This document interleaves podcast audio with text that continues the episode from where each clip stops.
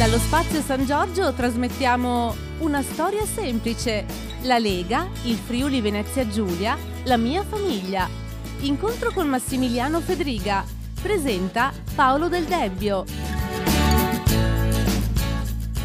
Buonasera a tutti. Eh, togliamo subito un, un, dubbio a tutti. Non sori, sono il direttore generale di Paolo Del Debbio. Eh, eh, sono Stefano Peccatori, sono il direttore generale della casa editrice PM e sono qui perché purtroppo Paolo ha avuto un incidente in autostrada, sta bene, ma eh, quindi è impossibilitato ad arrivare alla presentazione. Mi ha chiesto eh, di, personalmente di porgervi le scuse, ci teneva davvero tanto a venire qui, appunto sarebbe arrivato come stava facendo in macchina eh, proprio per essere a questa presentazione poi, per poi ripartire subito dopo perché domani è la trasmissione. Quindi eh, a nome suo vi faccio veramente tantissime scuse, ma cercherò così di entrare in campo e poter dare il mio contributo a questa bella serata. Abbiamo qui l'onore di avere eh, il governatore Massimiliano Federiga e mh, mm, vorrei subito partire da, lui, eh, da una, la prima domanda chiedendogli perché, eh, ha deciso, perché ha deciso di fare un libro un libro che non è un manifesto politico, ma è un libro personale, un libro, come dice lui stesso nel, nel, suo testo iniziale, scritto non per prendere voti, ma per sentirsi meno soli e condividere la sua storia.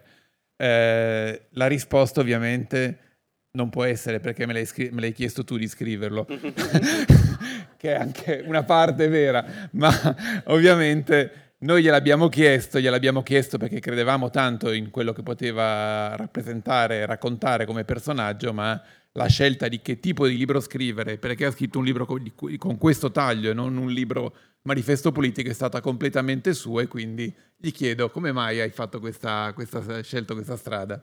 No, intanto grazie mille perché Devo dire che abbiamo corso adesso perché appunto abbiamo saputo da poco che Paolo ha avuto questo incidente venendo qua e quindi gli faccio in bocca al lupo, però fortunatamente sta bene. Sta bene, sta bene. La macchina un po' meno, però lui sta bene, quindi una...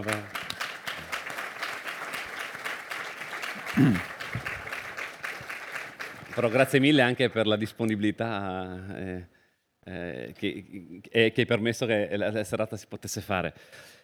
Allora, eh, succede appunto, mi chiedete di scrivere il libro, però ho detto a 40, io cerco di essere schietto e sincero come sono stato nel libro. E mi sembra strano anche parlare di un mio libro, di solito parlo di politica, di amministrazione così, quindi scusatemi se magari non sarò così fluido. eh. Però dice, eh, ho detto, voglio, a 42 anni cosa, non, cosa, posso raccontare? Non è che posso insegnare la vita a qualcuno, non è che posso eh, fare il libro, il manifesto dove dico qual è la verità, qual è la politica giusta, qual è l'idea infallibile. Però invece tenevo, soprattutto per quello che i governatori in generale hanno vissuto in questi anni, a raccontare un po' di come ho vissuto la pandemia da governatore e il percorso anche di cambiamento che, ha, che c'è stato, soprattutto da quando ho fatto il parlamentare a quando sono diventato governatore. Cioè raccontare alla gente sapesse che, cioè, vorrei che la gente quando lega dica, beh, conosco un po' più di Massimiliano Federica, e sapere che anche quando abbiamo fatto le ordinanze difficilissime, quando abbiamo portato avanti delle scelte complicate che sapevamo incidevano direttamente sulla vita dei cittadini, non l'abbiamo fatta a cuor leggero, l'abbiamo fatto con mille dubbi, perché nessuno aveva la verità in tasca. Infatti nel libro c'è un passaggio, no? soprattutto all'inizio quando si conosceva pochissimo il virus, dove la, la, la, prima volta, dopo la prima ordinanza di chiusura fatta con speranza, la, seco- eh, la seconda settimana non avevamo ancora contagi, si scopre il sabato che ce ne sono soltanto tre, si scopre perché non avevamo le attività di testing che facevamo, e avevo qualcuno che mi diceva, ah, pazzo, cosa hai chiuso a fare? Sei pazzo, uccidi l'economia. Altri che mi dicevano, no, tieni chiuso, sei matto. Cioè, io a quel punto, ed erano esperti, ma anche gli esperti non conoscevano il Covid, non sapevano cosa avevano di fronte. Io il ragionamento che ho fatto, certo ho pensato, domani i miei figli li mando a scuola non mi fido, non li mando a scuola. E così deve essere per influenza Giulia, perché come faccio per i miei figli, che sono le persone che vivono nel mondo, così faccio per la mia comunità. Non so se è stata la scelta giusta e penso che in quel momento ci abbia salvato, però eh, avevamo questi strumenti all'inizio e quindi voglio che la gente sappia che, cioè che non è che avevo la formula matematica per dire chi doveva rimanere a casa, chi doveva uscire d'altro, Eh, all'inizio, dopo fortunatamente la scienza, eh, i ricercatori ci hanno dato ma- maggiori strumenti, ma all'inizio abbiamo dovuto ragionare come dei padri di famiglia. Ma infatti il libro inizia proprio, è molto bello l'inizio di questo libro, sembra quasi un romanzo perché c'è appunto Massimiliano in macchina con alcuni dei suoi collaboratori, eh, tra cui alcuni qui presenti, eh, che sta arrivando alla protezione civile e si pone proprio insieme a loro queste domande. Cosa faccio? Chiudiamo, non chiudiamo, sappiamo, non sappiamo ancora niente, sarà una cosa passeggera eh, eh, o è una cosa che può essere più grave. E alla fine proprio c'è questa mm, riflessione sui figli. E sui figli dice, li manderei mai a scuola, e invece non li voglio, non, non, se fossero i miei figli ci terrei a non mandarli a scuola e quindi prende questa decisione.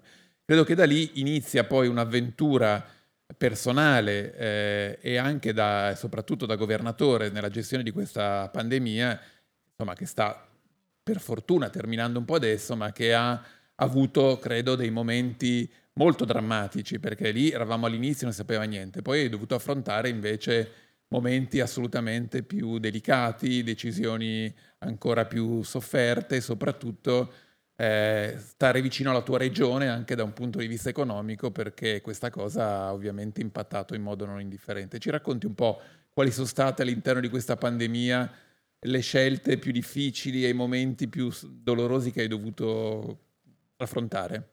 È una cosa che è, è stata molto complicato anche in termini proprio di scelta umana è stato quando abbiamo chiuso le scuole all'inizio.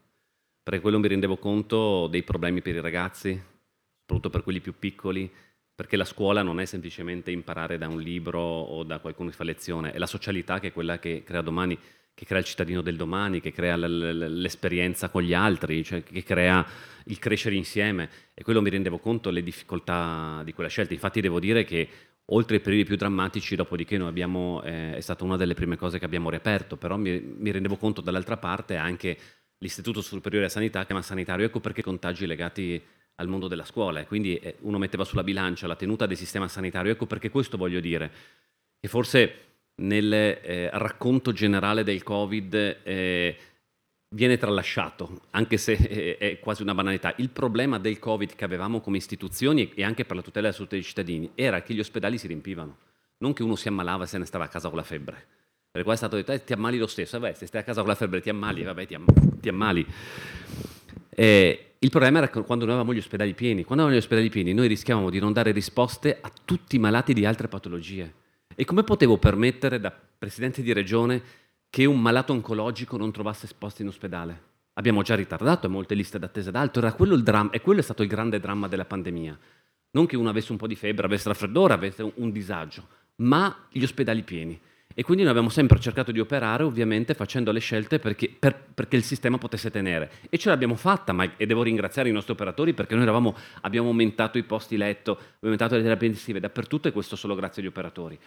Però, e, e, abbiamo tenuto sotto un certo limite, seppur eravamo molto alti, soprattutto nella seconda e terza ondata, siamo stati la regione più colpita in Italia, perché soprattutto la terza siamo presi due, due, due varianti, prima eh, la beta e poi è arrivata l'Omicron dall'altra parte, quindi è stato un disastro, però abbiamo tenuto su un certo livello affinché gli ospedali non esplodessero, altrimenti sarebbe stato un dramma.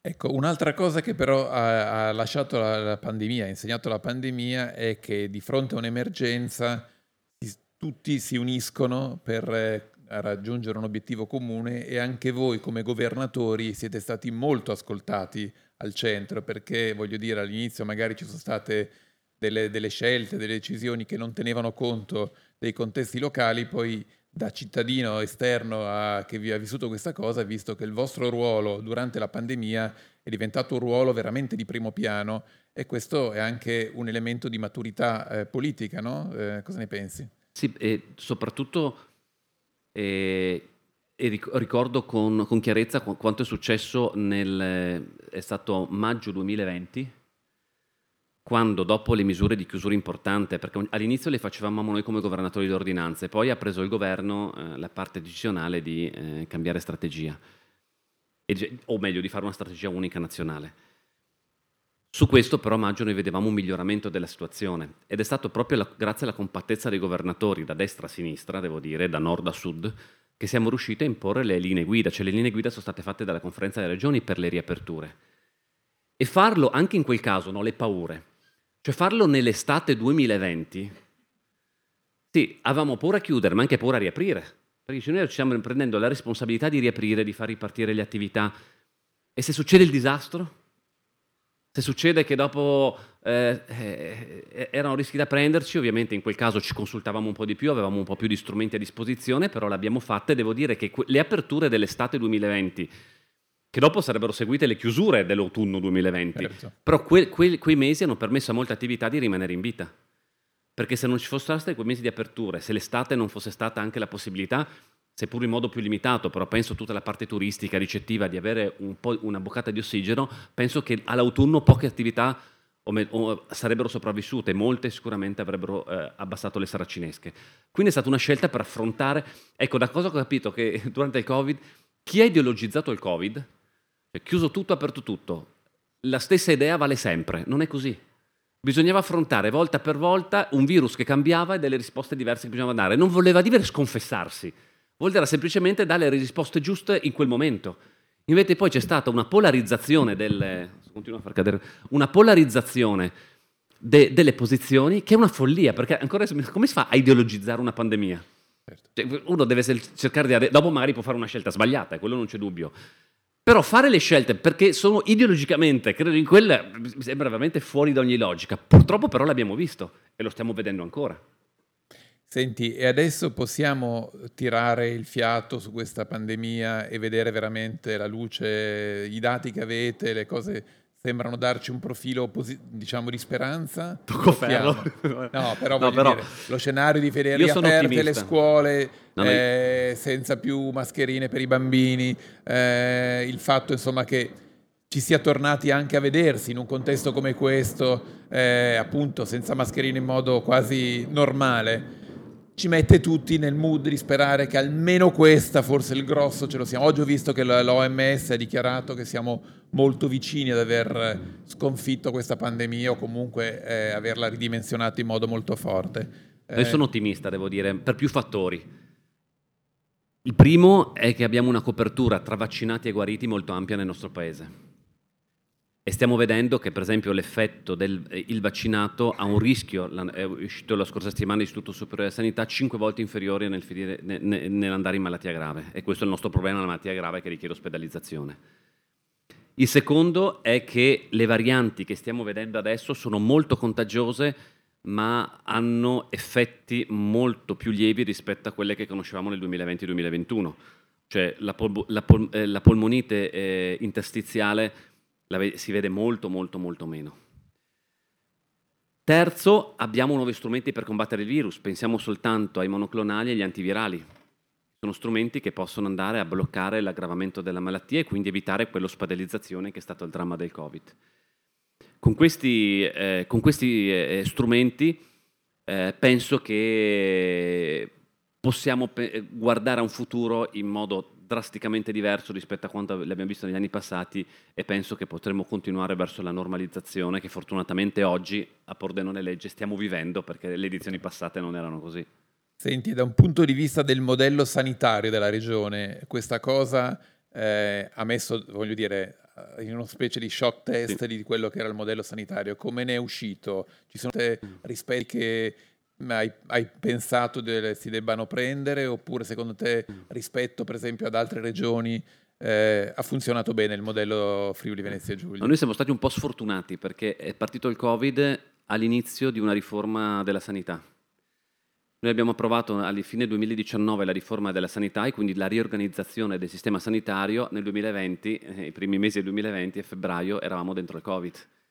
Quindi eravamo sul guado di cambiamento, avevamo già spostato le aziende, per esempio da, da 5 ne avevamo portate a 3, avevamo fatto l'azienda di coordinamento, però in mezzo a questo che ovviamente è un percorso perché è un mollock la sanità, sono circa poco meno che 3 miliardi di euro nel nostro bilancio, quindi sì, non è come qualsiasi scelta. Cambiare la sanità, io lo continuo a dire, chi promette che in poco tempo cambia tutto, racconta, cioè devastare è facile, ma costruire, mettere a posto è complicatissimo, perché poi è un sistema complesso, tanti dipendenti. E quindi trovandoci in quel mezzo siamo trovati ancora più in difficoltà, perché eravamo, non avevamo più il sistema di prima, che pensavamo dovesse essere migliorato, ma non avevamo neanche il sistema che avevamo disegnato, anzi lo stiamo adesso portando avanti. No? Devo dire però che su questo, sul, sul, disegno di legge che noi abbiamo approvato nel 2019, è quello su cui poi si è rifatto un pochino anche il PNRR su scala nazionale. c'è una valorizzazione di tutte le cure intermedie, che adesso qua non voglio annoiare, però quello che mancava in questa regione è quello che c'è tra l'ospedale e il territorio. Perché noi oggi rischiamo di ospedalizzare delle persone che non hanno veramente necessità di cure del classico ospedale, ma hanno necessità di un'assistenza. Oggi, anche per problemi di carattere sociale, delle volte non hai alternative se non l'ospedalizzazione. Questo, oltre a dei costi enormi, ma rischia di danneggiare la salute del paziente. Pensiamo a un anziano che viene ospedalizzato impropriamente, ma non ha alternative. È un anziano che anche a livello di salute ne peggiora. E quindi noi tutta la riforma del, eh, eh va nelle direzione di creare quindi questa via di mezzo tra, ter- tra, territorio e domicilio e ospedalizzazione che sono le cure intermedie, che è quello che poi è stato preso anche dal PNR, non è solo un nostro problema. E poi abbiamo un secondo, un secondo fatto, che se bisogna avere il coraggio di dirlo. Noi abbiamo un privato convenzionato bassissimo in questa regione. Tenete conto che noi siamo circa al 6%, il Veneto al 17%, il, il, la Lombardia al 30%. Il privato convenzionato è un sistema sanitario che fa parte del sistema pubblico, perché non è che uno paga, paga è semplicemente chi eroga il servizio. E noi rischiamo, avendo molto basso, di oberare il sistema pubblico, che devo dire ha grandissime competenze, anche di tutte quelle prestazioni a bassa intensità. Per cui la specializzazione e la preparazione del pubblico è come se uno muovesse eh, un carro armato per andare a fare la lotta dei soldatini in spiaggia. Il carro armato lo uso quando vado in guerra. E non avendo quindi coniugato le esigenze di pubblico, di pubblico, e privato convenzionato, che non è il privato, io tengo a dire perché sistema, nella legislazione italiana il pubblico è il, il pubblico puro, cioè pubblico con, con, servizio erogato dal pubblico e pubblico con servizio derivato dal privato convenzionato, che, che eh, se noi non riusciamo a mettere in equilibrio questo sistema rischiamo di essere sempre indietro con le liste d'attesa e con il resto. Dopo però non bisogna andare, secondo me, e non cito ovviamente altre regioni, nello squilibrio, cioè dove invece diventa il privato a comandare e così non funziona. Deve essere il pubblico che comanda e il privato sul, su, sul servizio che non riesce a erogare il pubblico perché giustamente deve essere specializzato e deve servire quei servizi, non penso all'alta intensità, penso all'emergenza, penso alla traumatologia d'emergenza, ma l'analisi, voglio dire, sì, anche se quell'analisi la fai in privato convenzionato, che è gratuita, perché è ripetuta per il pubblico, ma perché dobbiamo oberare certo. e rischiare di far liste d'attesa lunghissime? Ma devo dire... E mi scusi, eh. e questo lo dico stasera perché bisogna avere il coraggio di dirlo, perché si fa sempre campagna elettorale. Quando uno dice una cosa del genere, vuoi privatizzare la sanità? No, è una balla. Perché il fatto convenzionato fa parte del pubblico e anzi voglio difendere la sanità pubblica perché possa dare il miglior servizio possibile. Sì. Perché altrimenti finiamo sempre nella demagogia, no? Tra bianco e nero così. Ma... Mm. Mi, mi permetto una, un'osservazione. Allora, come PM noi diamo voce a, a, a molto a temi del dibattito politico e anche ad altre personalità di altri partiti diversi. Oggi una cosa che mi piace sottolineare è questa, che sentendo par- parlare Massimiliano, si sente parlare una persona che non ha in testa una visione ideologica nell'affrontare le cose, ma una visione pratica, di concretezza, del, del buon governo, del fare e dell'agire. E eh, mi piace pensare che quando ho presentato qualche tempo fa il libro di un suo collega Bonaccini, governatore, pensasse esattamente le cose che hai detto tu adesso, per cui fa capire come alla fine c'è, come dire, al di là delle differenze dei partiti, delle cose e quant'altre, ci sono poi, per fortuna in Italia, delle persone che hanno la voglia il coraggio di affrontare i problemi senza ideologia e questo secondo me è una cosa che si apprezza in voi governatori. Ci tenevo a dirlo perché in effetti t- tante volte si dice che la politica è lontana dai cittadini, invece secondo me proprio con i governatori e anche in parte con i sindaci si vede una forte connessione tra quello che è l'agire, il fare slegato da quelle che sono magari eh, interessi o giochi di eh, potere politico diverso e questo vi ringraziamo da cittadini perché fate veramente un servizio alla comunità. No, intanto grazie, però devo dire che su certe cose a me sembra una follia. Eh, ad esempio, oggi viviamo il problema del caro energia. Cioè, ma dobbiamo dividerci sulla risposta di, cioè, che costino troppo le bollette, che dobbiamo dare una risposta, altrimenti chiudono le imprese. Io spero che là possa esserci una battaglia condivisa. Certo. Dopo ci sono tanti temi che ah, mi differenziano da Stefano. Certo. Grazie a Dio, però devo dire una cosa, quello che ho imparato facendo il governatore, e mi sforzo di farlo perché magari quando mi arrabbio mi viene a dire a quello lì, ma vai a quel paese, schifoso, eh. maledetto, no? Però eh, di cercare di avere il rispetto umano anche di chi la pensa in modo diverso da me, magari c'è anche una tensione perché legittimamente sì. difendiamo le nostre idee. Perché mi sono reso conto, quando facevo il parlamentare, oggettivamente, io ho sempre detto, il, il Parlamento è fatto a mo' di teatro, anche proprio fisicamente, no? cioè lo vedi il teatro. E là viene naturale, no? Creare... Noi abbiamo idee diverse, io non, non potrei, ovvia... non, non, condivido tutto di quello che pre... pensa la mia parte opposta politica, però se uno la pensa in modo diverso da me, ma non è che devo delegittimarlo come persona, o dirgli o denigrarlo come individuo. Devo contestare magari anche con forza le idee, perché eh, cerco di mie, perché penso siano eh, quelle migliori certo. per nostro paese, però nel nostro paese siamo abituati invece, tu, or, guardate anche questa campagna elettorale. È una campagna elettorale dove c'è la, de, la delegittimazione umana de, de, de, dell'avversario. È insopportabile. Assolutamente. E non si parla di contenuti, cioè no, l'altra eh. cosa è impressionante di questa campagna elettorale che non si parla di contenuti, si parlano più di questi aspetti e di, che, che e fosse... di oppor- cercare delle opportunità. E io lo facevo, io, io, devo dire che io, anzi, ero penso fossi stato anche abbastanza abile eh, su questo, anche a fare dibattiti accesi e cercare così. Però facendo il governatore, io penso di aver fatto da questo un cambiamento, no? Uno perché devo dire che ci rimanevo malissimo quando vedevo scritte cose su di me, dichiarazioni su di me, che magari uno, li ribadisco, legittimamente poteva non condividere la mia scelta. Ma sentire attacchi umani, soprattutto magari quando proprio eravamo dentro la pandemia e con le difficoltà che c'erano. Io dico questo, io quando lo sanno, dico, non l'ho scritto nemmeno. Io la sera io faccio le preghiere con i miei figli, io faccio una preghiera perché avevo paura dei morti che c'erano il giorno dopo. Cioè, quando uno vive queste difficoltà, queste, avevo le paure, no? perché mi sentivo la responsabilità addosso. E dopo, quando sentivo magari la denigrazione personale, ci, ci rimanevo proprio male. Quindi mi sono imposto, ho detto, cioè, non, devo cercare di non farlo. Magari lo farò, eh, perché poi gli errori ne faccio a bizzeffe. Però devo cercare di non farlo perché per me veramente capisco lo svilimento che c'è nella fatica che uno fa e dopo sentirsi dire non la scelta è sbagliata, ma dire di ogni colore personalmente. Quindi non, non, è giusto, non è giusto per chi lo fa, ma penso non sia giusto neanche per i cittadini, che è giusto che vedano un confronto decoroso e non una specie di grande fratello dove c'è l'offesa reciproca, l'umiliazione reciproca.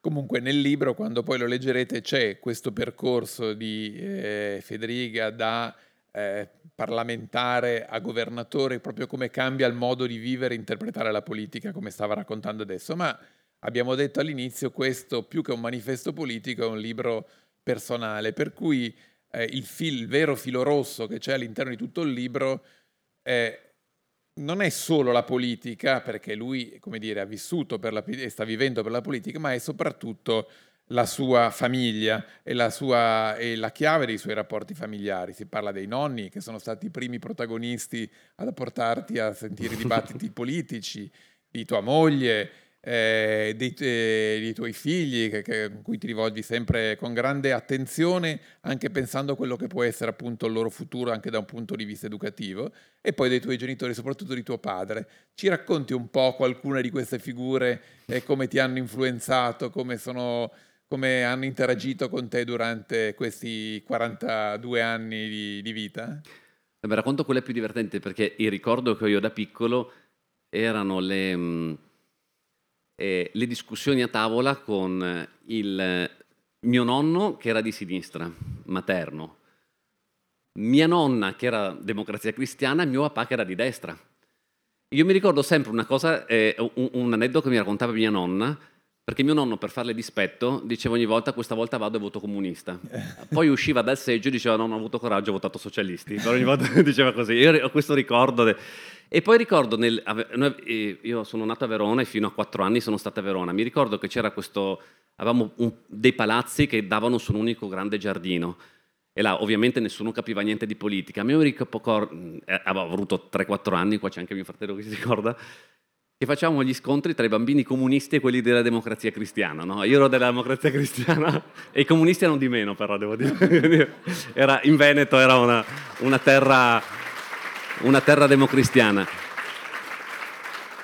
E, e, quelle, e, e là, dopo, però mi sono appassionato, poi ricordo quando è venuto Bossi la prima volta a Trieste nel 92. Infatti c'è questo ricordo, sì. ritratto di Bossi che è davvero molto bello. Questo suo. Che non, non sono stato, io non sono stato eh, erano stati mio fratello e mio papà alla fiera di Trieste.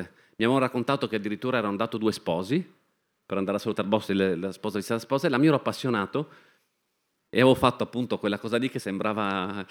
Eh, avevo fatto, e dopo un tema in secondo o terzo elementare, e ci hanno dato il tema il personaggio storico che non vorresti fosse essere mai esistito. Il famoso tema di Garibaldi. Esatto, tutti hanno fatto Hitler, così ho fatto Garibaldi.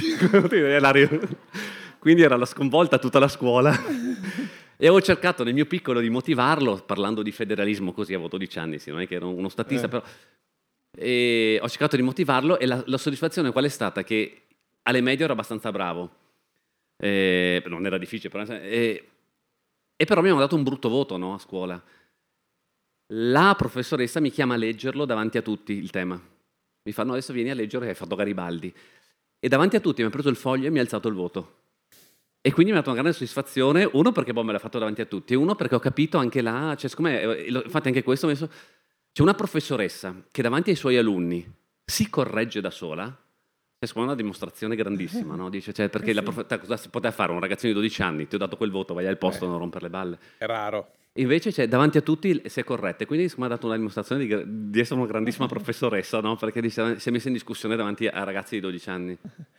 Ma tu raccontavi, prima hai detto di questi scontri che si facevano tra ragazzini democristiani e comunisti, ma poi tu invece appunto dopo questo tema che come dire ti ha un po' aperto, illuminato verso i certi valori del tipo quello del federalismo soprattutto, ti sei avvicinato alla Lega molto giovane. E Io... si ra- racconta nel libro, ci sono dei momenti in cui racconta che lui giovanissimo, non so quanti anni avessi, vai a volantinare e quando praticamente c'erano tutti gli altri gruppi politici che erano molto più numerosi, tu eri un po', come dire, da solo o con un paio di amici che timidamente volantinavate, però senza nessun timore e con grande spirito di, di, partecipazione a quello che stavi facendo. Sai, dovevo compiere col permesso coi perme- dei genitori. Dei genitori, perché prima non c'era, esatto. prima dovevi avere quella, giusto? Stiamo trasmettendo una storia semplice la Lega, il Friuli Venezia Giulia, la mia famiglia. Incontro con Massimiliano Fedriga. Presenta Paolo Del Debbio. E nel 95 mi, mi iscrivo alla Lega perché c'era un mio compagno di classe che aveva lo zio che era iscritto alla Lega e incominciò a fare volantinaggio a Trieste, sui portici. Ed era il periodo in cui la leva crollava a Trieste, perché mi ricordo che aveva fatto l'esploit nelle elezioni amministrative con Federica Seganti e come candidata sindaco, non è andata al ballottaggio, hanno fatto numeri perché era la novità. Poi è cominciato il crollo, io sono entrato che era l'8%, io questo ricordo, e c'era le provinciali candidate, correvamo da soli al tempo con Mario Bussani che adesso non c'è più, e dopo siamo crollati. Siamo crollati in cui tutti c'erano fuggi fuggi dalla Lega, era nato Berlusconi, l'alternativa, noi eravamo isolati, da soli, e Trieste poi era l'area regionale dove eravamo più deboli in assoluto. E quindi è vero, dopo un po' di tempo io ero lì, con, mi ricordo quando alla Luminosa si chiamava, sul viale, con, con, il nostro banchetto che era un tavolino di fatto, e tante volte ero anche da sola a fare il volantinaggio, invece c'erano i gruppi e forze politiche organizzate che erano decisamente più, più importanti di noi. Però ecco, io non avrei mai pensato che la politica mi assorbisse così tanto. Io mi sono iscritto, alla, mi sono sempre battato un po', mi sono sempre abituato, eh, piaciute le, le, cause perse. Sono della Lega che era l'ultimo dei partiti a Trieste, io sono diventato segretario con la Lega all'1.2 diventare consigliere circoscrizionale era il successo dei successi, cioè già quello era impossibile. Quindi non ho mai, mai pensato che mi avesse assorbito così tanto la politica della mia vita. Però sono, sono rimasto là, eh, ci ho creduto e dopo sono stato fortunato molto. Ecco, questo è un altro elemento importante no, della, della, vita politica. La, vi, la, vita politica spesso è proprio una scelta di campo, una scelta di militanza, di, di, di dedizione. Mh, allora, tante volte appunto noi che guardiamo dall'esterno pensiamo che in fondo i politici occupino un posto, tra virgolette, privilegiato e quindi vediamo solo un aspetto del, no? del, magari del, del, de, della vita dei politici. In realtà la tua storia dimostra che la vita è proprio, la vita politica è dedizione quotidiana, cioè eh, fin da piccolo e poi con, senza eh, un secondo fine, proprio per la passione che avevi per la vita politica. Questo credo che sia uno degli elementi che poi fa di un politico un buon politico, perché se non ci fosse questo rimarrebbe solo magari una vicenda di gestione di potere o di interessi. Invece così è proprio il vero politico, i politici che vorremmo avere, gente che sono coinvolti in quello che fanno e quindi lo fanno veramente con una finalità diversa dagli altri. Definito anche passione, anche malattia, io dico, perché io mi ricordo quando ero andato collega qua bassa era andato a, lav- a, mi hanno chiamato a lavorare a, lavoravo Tre- in provincia di Treviso però stare lontano dalla mia terra, fare politica attiva così, io ci stavo malissimo, io sono stato nove mesi, dopodiché cercavo offerte qua, appena ho potuto sono tornato qua perché proprio mi mancava. E ribadisco, era, ero, ero, nella Lega che non sapevo che non, cioè non, non mi sarei mai aspettato di fare nulla nella politica. Però ci stavo male, cioè non vedere il mio giornale la mattina, non leggere il dibattito politico la mattina, non poter intervenire. Per quello dico, è quasi una malattia. Dopo, quando ero piccolino, eh, andavo in giro, piccolino, ragazzino, prendevo il treno, andavo a Milano per fare le riunioni con i giovani della Lega, giravo e tutto, proprio lo, fa- lo, facevo perché mi piaceva. Però diventa anche una cosa che delle volte dici no, basta, mollo tutto perché non ce la faccio più. Dopo succede che dopo un po' che molli, dopo qualche mese ti, ti, ti manca, eh, per cui con una malattia anche, no? Dice, quindi fai altro. Sta. Senti, tu sei molto legato anche alle città, città come luoghi e loro, al, al, anche hai sempre espresso il desiderio di lavorare per migliorare la qualità della vita nelle città eh, che, che, gestisci, che governi, quindi nella tua regione, eh, e quindi pensi sempre, eh, hai sempre una visione eh, a lungo termine, anche in questo ti differenzi da molta politica che hai fatto di di piccoli eh, progetti, di progetti a breve termine che portino subito un rendiconto in termini elettorali. Invece la tua, dire, interpretazione della politica, appunto come possiamo vedere nei progetti che stai portando avanti, per esempio per Trieste, per il turismo, per eh, risollevare a livello imprenditoriale questa regione, sono sempre a lungo termine. Ecco, eh, ci racconti un po' di questa tua Beh, modo qua, di operare. Qua c'è un esempio, qua c'è il sindaco di Pordenone, Alessandro, che ringrazio. Qua per esempio, il, quando eh, sono entrato in, in, amministrazione, una cosa proprio che da questo territorio mi hanno sempre detto, mi hanno parlato, è il ponte sul Meduna. È una cosa che dico, ma perché il ponte sul Meduna? È vero che è, è un impegno oneroso importante, adesso ancora di più per l'energia, quindi sono del, vabbè, ma non entriamo nel merito. E dico, ma perché nessuno ha mai finanziato? Perché è vero che è importante, erano 30 milioni che aveva messo ma perché non sono mai finanziato? E mi hanno dato una risposta, mi hanno dato una risposta e mi hanno detto, è perché ci vogliono talmente tanti anni che chi lo finanzia non sarà quello che taglia il nastro per inaugurarlo.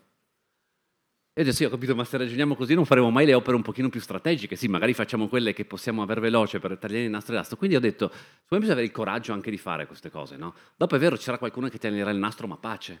Però altrimenti noi rischiamo sempre di rimanere indietro, ma dico come sistema paese, perché non è qua, è dappertutto, eh c'è sempre quella cosa di, del ragionamento di sei mesi in sei mesi e pensiamo a livello nazionale ancora peggio, che abbiamo governi che durano un anno. Cioè quale progettualità e programmazione si può fare? Zero. Infatti continuo a dire, noi dobbiamo passare dalla propaganda alla programmazione. Gli altri paesi, io sono, io sono stato, abbiamo un rapporto con eh, la città di Modin, che è in Israele. La città di Modin, quando siamo stati con eh, l'assessore Rosolén, ci raccontavano che è una città nata tra Tel Aviv e Gerusalemme nel vent'anni fa, anzi un po' di più adesso perché noi siamo stati nel 19 credo, quindi più di vent'anni fa, dicono fra vent'anni deve nascere questa città, quanti abitanti deve avere, dove vengono sviluppati i quartieri. 19 anni dopo avevano raggiunto il numero di abitanti e avevano sviluppato i quartieri e stavano programmando i prossimi vent'anni. Adesso non pretendo di arrivare là perché non, non, ci riusciremo mai, ma voi capite che se noi non cominciamo a fare una programmazione che sia più lunga del, della prossima tornata elettorale, è un disastro, non riusciremo mai a, a dare una prospettiva. E quindi l'idea è quella, ribadisco, poi una scelta può essere giusta o sbagliata, ma se una scelta che guarda soltanto a, a, all'interesse particolare del domani è sicuramente sbagliata, non, o meglio, se, se solo quello è sicuramente una prospettiva sbagliata. E quali sono i progetti a lungo termine che ti stanno più a cuore, eh, pensando proprio anche a questo medio-lungo termine per la tua regione? Sono, hai nominato il ponte, ma c'è, c'è, Vabbè, progetti, so che il tema del porto è un tema che ti sta... Progetti infrastrutturali sicuramente. Noi stanno... stiamo sviluppando tutta la parte logistica, ma anche penso l'interporto di Pordenone, che è, è un sistema importantissimo, l'interporto di Cervignano, di Trieste, il porto di Trieste Mofalcone. Penso tutta la parte ricerca. Noi devo dire che anche questo siamo partiti... Eh, quant'era un, un anno fa, un, un, eh, a mettere dei fondi specifici per eh, la ricerca eh, legate in particolar modo alla farmaceutica, in un anno, è ovviamente un percorso che deve durare degli anni, però adesso una multinazionale come Novartis collabora con Regione Friuli Giulia e abbiamo due, già due altre multinazionali che hanno chiesto di aprire un dialogo con noi e ci sono piccole realtà che investono. Questo cosa vuol dire? Non soltanto portare l'investimento della multinazionale nella nostra regione, ma avere anche tutto quel tessuto delle nostre imprese, anche quelle piccole, che possono entrare in un sistema fortissimo.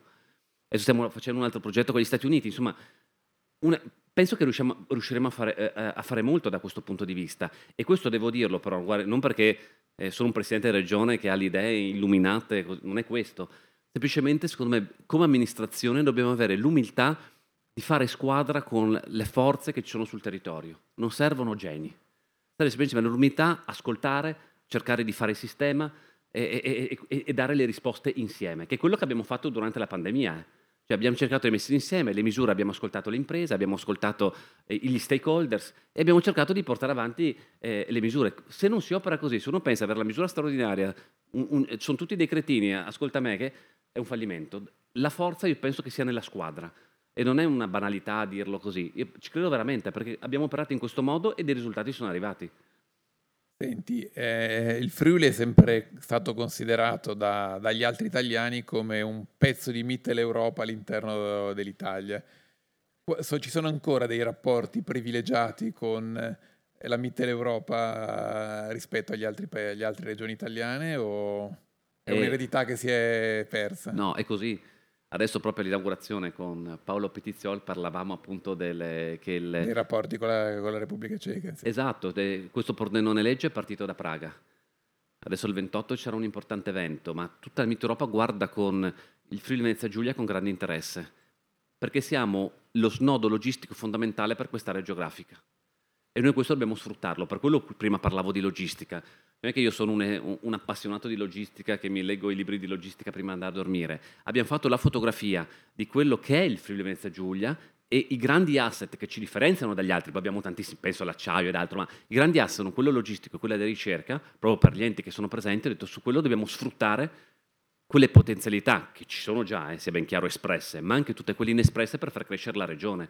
E devo dire che gli altri hanno l'interesse a lavorare con noi, perché è un loro vantaggio. Gli investimenti che oggi stiamo avendo da Austria, dalla Germania, dall'Ungheria, in, in, in, tutto il nostro sistema logistico, cioè non è casuale. E io sono interessati che loro investano, perché? Perché ovviamente se loro mettono dei soldi qua, sono interessati a utilizzare le infrastrutture che sono qua, a utilizzare la forza lavoro che, che è qua, sviluppare questo territorio, perché sono anche loro protagonisti. Quindi vendite? Ben venga perché vuol dire che siete anche voi parte del progetto e su questo io penso che ci siano grandi possibilità di espansione e grandi potenzialità perché quella è un'area geografica, il centro e sud Europa, che a differenza dell'Europa forte, quella francese, quella, eh, quindi, quindi, quella occidentale, ha ancora grande potenzialità di crescita e stiamo vedendo anche il PIL, anche prima del Covid, quanto stava crescendo. Oh, certo. E quindi noi dobbiamo eh, guardare a quel mondo sapendo che quel mondo ci guarda come punto di riferimento. Senti, ti sentivo prima alla, quando abbiamo in, presentato, quando c'è stata la cerimonia di inaugurazione del, di Pordenone Legge, che hai fatto un accenno sul ruolo che la cultura può avere non solo come valore in sé, ma anche come motore economico per una regione. Eh, siamo appunto all'interno di una manifestazione così prestigiosa come quella di Pordenone Legge. Eh, Qual è la tua visione eh, del, del, ruolo della cultura per questa regione, visto che nel passato questa regione comunque ha espresso una sua specificità culturale molto particolare, quindi eh, non indifferente?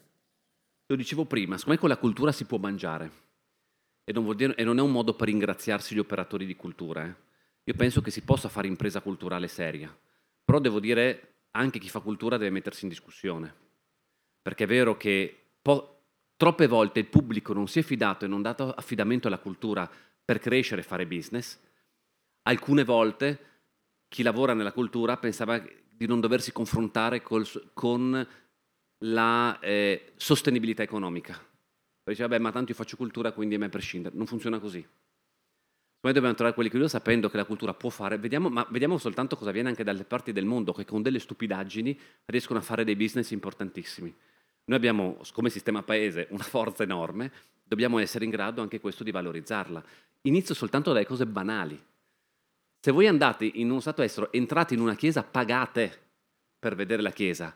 In Italia è tutto gratis. Il turista che viene accede a tutto gratis quasi. Non è possibile, no? E dopo pensiamo che sono soldi pubblici. Dobbiamo anche pensare che dobbiamo, perlomeno per tutelare quel bene, certo. anche chi, chi, viene da fuori, eh, spende un sacco di migliaia di euro per venire in Italia, secondo me può anche permettersi di pagare qualche euro per, per vedere un bene e far valorizzare quel bene. Banalmente questo, voi sapete quanto ci costa e rischiamo di abbandonare dei beni e non dargli la giusta valorizzazione. Si parte da questo poi ovviamente per fare tutta la parte di impresa ed altro. Ma quest'estate sono tornati i turisti stranieri? Eh. Abbiamo avuto un'estate stra- stra- straordinaria, devo dire. Abbiamo superato, adesso vedremo i numeri definitivi, c'è la Sorebini, ma abbiamo superato penso i numeri del 2019 forse, no? Che è stato l'anno dei record della regione. Siamo la regione che, devo dire, su questo ha recuperato prima. In assoluto in Italia abbiamo i dati eh, che abbiamo recuperato prima degli altri. E questo è stato dovuto anche al fatto che durante la pandemia tanti operatori hanno deciso di investire. Noi abbiamo fatto, poi abbiamo, ci andando verso un marchio unico riconoscibile del Friuli Venezia Giulia, con Io sono Friuli Venezia Giulia. Prima avevamo Acqua per l'agroalimentare, eh, Teste FVG, Friuli Venezia Giulia Live, cioè mille marchi in una regione di 1.100.000 abitanti senza senso. Noi dobbiamo essere riconoscibili. Io capisco che ognuno si innamora del suo marchio, però io ho pensato, da Presidente della Regione, devo lavorare come se avessi un'azienda. E i soldi che investo per la promozione sono soldi pubblici che devono fruttare in termini di ritorno. E su questo abbiamo operato. Io sono Friulenza Giulia, va in quella direzione. È un percorso anche quello lungo, eh, perché è iniziato da poco, però già adesso è riconoscibile come marchio. Io sono andato in giro in televisione tipo Uomo Sandwich, con scritto Friulenza Giulia dappertutto. Abbiamo fatto pubblicità su Mediaset, abbiamo, siamo intervenuti nostri, sulla nostra tipicità agroalimentare e noi, ed è un percorso che dovrà durare nei prossimi anni per dire io sono Friulenza Giulia, sanno, sanno, la, il consumatore sa cos'è e sanno la qualità che possiamo offrire dal punto di vista non gastronomico, ma anche di quello del territorio e del richiamo turistico. Certo. Dunque, stiamo parlando tanto di politica perché ovviamente abbiamo di fronte un governatore di una regione, ma nel libro, no, ripeto, come avevo detto prima, non si parla eh, solo di politica, ma anche tanto di altri argomenti più personali. Uno che a me ha fatto molto così divertire è il racconto della vita di un governatore, perché noi sappiamo che quello che fa dalle dichiarazioni pubbliche, dalle, dalle manifestazioni lo vediamo, ma non sappiamo mai il dietro le quinte.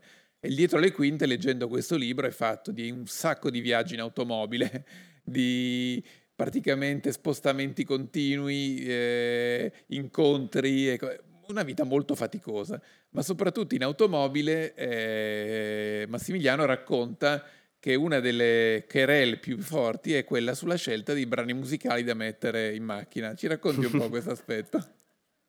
Racconto un in più che a me piace essere aggiornato poi sull'ultima musica, quindi cosa faccio? Vado su eh, Spotify, su Amazon Prime e metto le classifiche per scoprire quelle che sono le canzoni che vanno di moda, altrimenti ascolterei sempre le stesse. E poi mi piacciono e i miei figli anche le, li insegno e le ascoltano. Infatti mia moglie ne è contenta perché cantano le canzoni, cantano Blanco, Mentre c'è Edoardo, che poi è il mio portavoce, che invece lui è, una cosa, è come andare in giro con, con un nonno, cioè le eh. musiche è quella... Cioè, che, che, ma, no, ma ascolta canzoni che non, non, esistevano neanche prima, cioè sono di prima che noi nascessimo. Cioè, e quindi... e quindi c'è questo contrasto. Io che voglio fare il giovane, lui che vuole fare il nonno, quindi c'è il contrasto di quello. Però, però insomma, no, però a me piace anche, anche che, perché anche dalla musica si capiscono un po' le generazioni. E poi però veramente a me piacciono, secondo me ci sono certi cantanti che sono bravi, veramente, anche nuovi, perché uno dice sempre la classica è quando c'ero io i cantanti erano bravi adesso fanno schifo. Io penso che invece, eh, essendo i cantanti delle generazioni, certi anche, hanno anche delle grandi capacità, perché altrimenti uno vive sempre quando era che era il più bello del mondo e quello che c'è e, e succede di generazione in generazione. Assolutamente. Quindi o quelli che erano eh, dei nostri trisavoli erano dei geni musicali infiniti, oppure semplicemente uno guarda le, le sue epoche più belle, quella giovanile, come l'epoca eh, dove c'erano i più bravi, dove era l'epoca più bella, dove le, le, tutto andava meglio. Però è semplicemente perché come le viviamo personalmente, perché ovviamente erano gli anni della giovinezza. Eh certo, assolutamente. Comunque sentendolo parlare vi rendete conto che lui questo questa sua mestiere, tra virgolette, di governatore lo fa con grande passione, ma si diverte anche, si diverte, lo fa con piacere, per cui non c'è niente di meglio che lavorare divertendosi. E tanto che nel libro dice che la scelta migliore che lui potesse fare era stata proprio quella di diventare governatore. Eh, che non volevo. Che non volevi all'inizio, però poi col senno di poi dici esatto. questa, questa, questa scelta è stata la migliore che potessi fare in prospettiva. E adesso quali sono le scelte migliori che pensi di poter fare in futuro? Da questo ho capito che uno pensa di avere la scelta migliore, ma non è detto che sia quella migliore per se stesso. Io non volevo fare il governatore perché ero a Roma, avevo fatto l'esperienza capogruppo, mi avevano detto se andiamo al governo vai al governo, era il momento iniziale in cui si doveva ancora formare il primo governo giallo-verde con i 5 Stelle, non sapevamo se andare in governo, mi ho detto ero capogruppo uscente, entrante, mi piaceva l'attività a Roma, Mi dicevano, beh, hai la possibilità di andare al governo, io volevo rimanere là perché avevo fatto quell'esperienza, mi piaceva, avevo fatto poca esperienza a livello regionale, anzi per nulla, perché ho fatto consigliere comunale, ma mai in regione. Succede poi che c'è una serie di vicissitudini che racconto nel libro, dai trattori al grande risultato che ha avuto la Lega, al, al mio partito, ma non il mio partito a livello romano, ma il mio partito a livello di territorio, che sono devi candidarti, che mi rendevo conto che stavo mettendo le mani contro vento allora ho detto, vabbè, no, cioè mi sentivo, è stato infatti uno dei periodi più difficili, eh, quello là, perché mi sentivo una pressione addosso enorme. Io volevo rimanere a Roma, mi sentivo una pressione addosso enorme e non sapevo cosa fare. Continuavo a chiamare Giorgetti, mi ricordo al tempo, e facevo, cosa faccio Giancarlo? No, ma stai tranquillo, vai tranquillo, gli dicevo, sì, è comodo te. E così, e alla fine eh, è stato, diciamo, eh, mi ha trascinato a fare il governatore. E là devo dire però, ringrazio chi mi ha trascinato a fare il governatore, perché non pensavo di fare un'esperienza così. Penso di essere cresciuto, non voglio autoincensarmi assolutamente, però penso di essere, eh, di essere cresciuto e di, ta- di, aver imparato tantissime cose e se avessi scelto da solo non avrei fatto la scelta migliore per me. E quindi devo dire, per quello dico in politica uno non deve mai innamorarsi di qualcosa, perché intanto può finire tutto da un momento all'altro, ma soprattutto magari può prendere delle strade che non pensava e magari scopre che sono delle strade anche personalmente bellissime.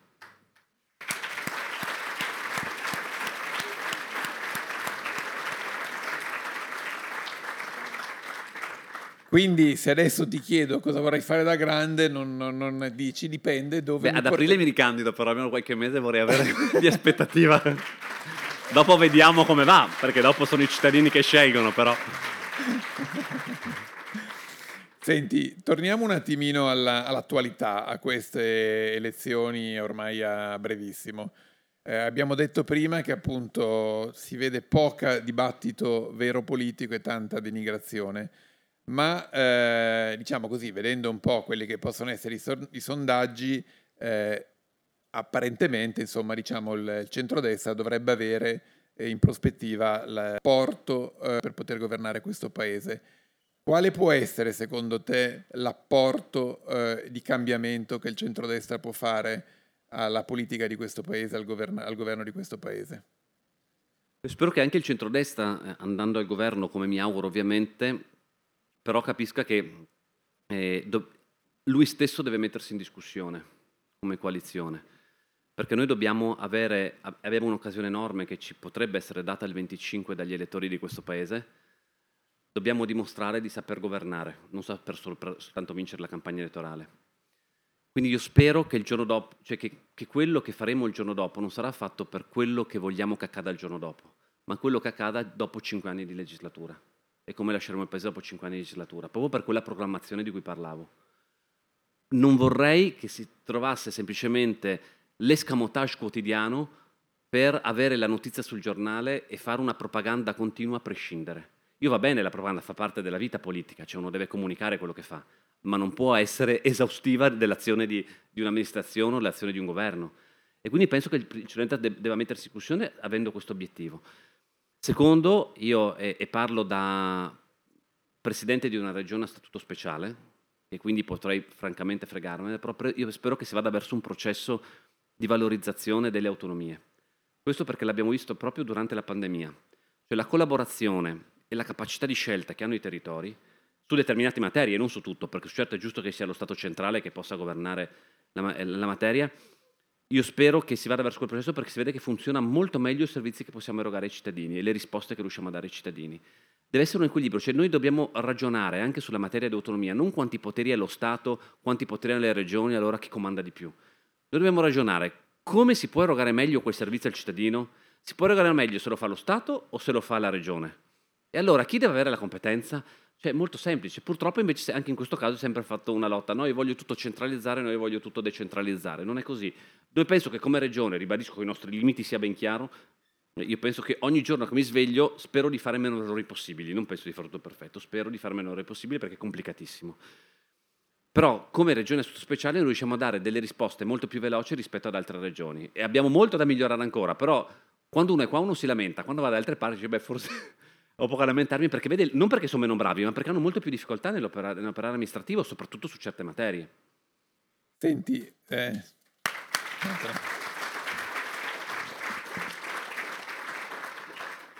diciamo ci avviamo verso la conclusione, Sì, ma avevo, avevo un'ultima domanda che mi piaceva, di cui mi piaceva sentire il suo punto di vista. Si dice che in realtà eh, poi i vincoli che noi abbiamo a livello europeo con le decisioni che vengono prese in Europa e quindi poi rit- ri- ritarate sul governo nazionale facciano sì che uno poi possa agire fino a un certo punto quando arriva al governo nazionale. È davvero così o, o ci sono delle strade vere per, per poter portare il contributo e quindi dialogare anche con l'Europa da questo punto di vista?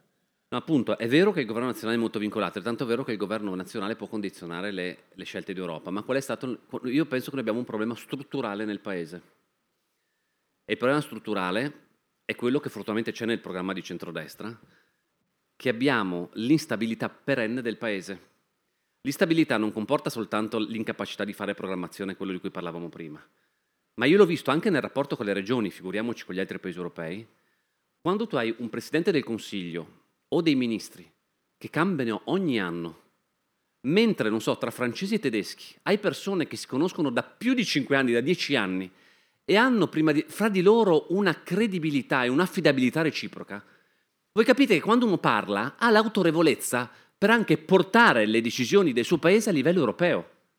Quando parla qualcuno dei nostri può essere anche bravissimo, ma si girano e, e dicono vediamo che arriva dall'Italia questa volta. Cioè uno non, ha neanche il tempo di costruirsi quella credibilità che cambia e casca il governo. Infatti il sistema elettorale delle regioni io penso che funzioni molto bene, perché i cittadini in modo molto trasparente e democratico scelgono chi fa il Presidente della Regione, il Presidente della Regione è vincolato a una maggioranza la maggioranza è vincolata al Presidente della Regione, se la maggioranza vuole sfiduciare il Presidente della Regione è legittimo, si va a casa e si torna al voto. Ed è difficile che tutti vadano a casa. Mentre in Parlamento uno dice cosa faccio? Cambio il governo, lei mettiamo uno mio, mettiamo uno tuo, baruffato, via un nuovo governo, il Parlamento tanto rimane sempre. Questo porta l'ingovernabilità e il cambiamento perenne. È un dramma del paese, uno pensa che sia l'ultimo dei problemi, io penso che sia uno dei primi. O facciamo un paese che uno in un processo democratico viene votato, sta 5 anni, dopo 5 anni l'elettore dice ha fatto bene, ha fatto male, va a casa, però deve avere un minimo di margine per poterlo fare. E sa, e sa- e sa chi ci rimettono se viene fatto un sistema del genere? E lo dico da chi fa parte da sempre di un partito, ci rimettono i partiti. Perché oggi i partiti scelgono il governo, cambiano il governo, tanto ci sono sempre, e hanno un enorme potere, e l'esecutivo molto di meno. Io penso che servano esecutivi forti che possono programmare e, e governare ed essere scelti dai cittadini.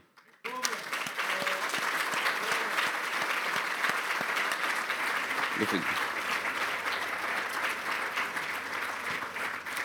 Beh, questo libro eh, spero abbiate modo poi di, di leggerlo perché si legge veramente con grande piacere, scritto bene e, e racconta la sua storia personale. Dopo questa chiacchierata io sono già qui pronto a commissionargliene un altro, a chiedergli di fare un altro molto più politico perché oggi abbiamo di fronte a noi veramente un cavallo di razza della politica italiana. Eh, Grazie di questa Ho, ho già il titolo, una storia complicata. una storia complicata. Grazie Massimiliano. Grazie mille. Grazie.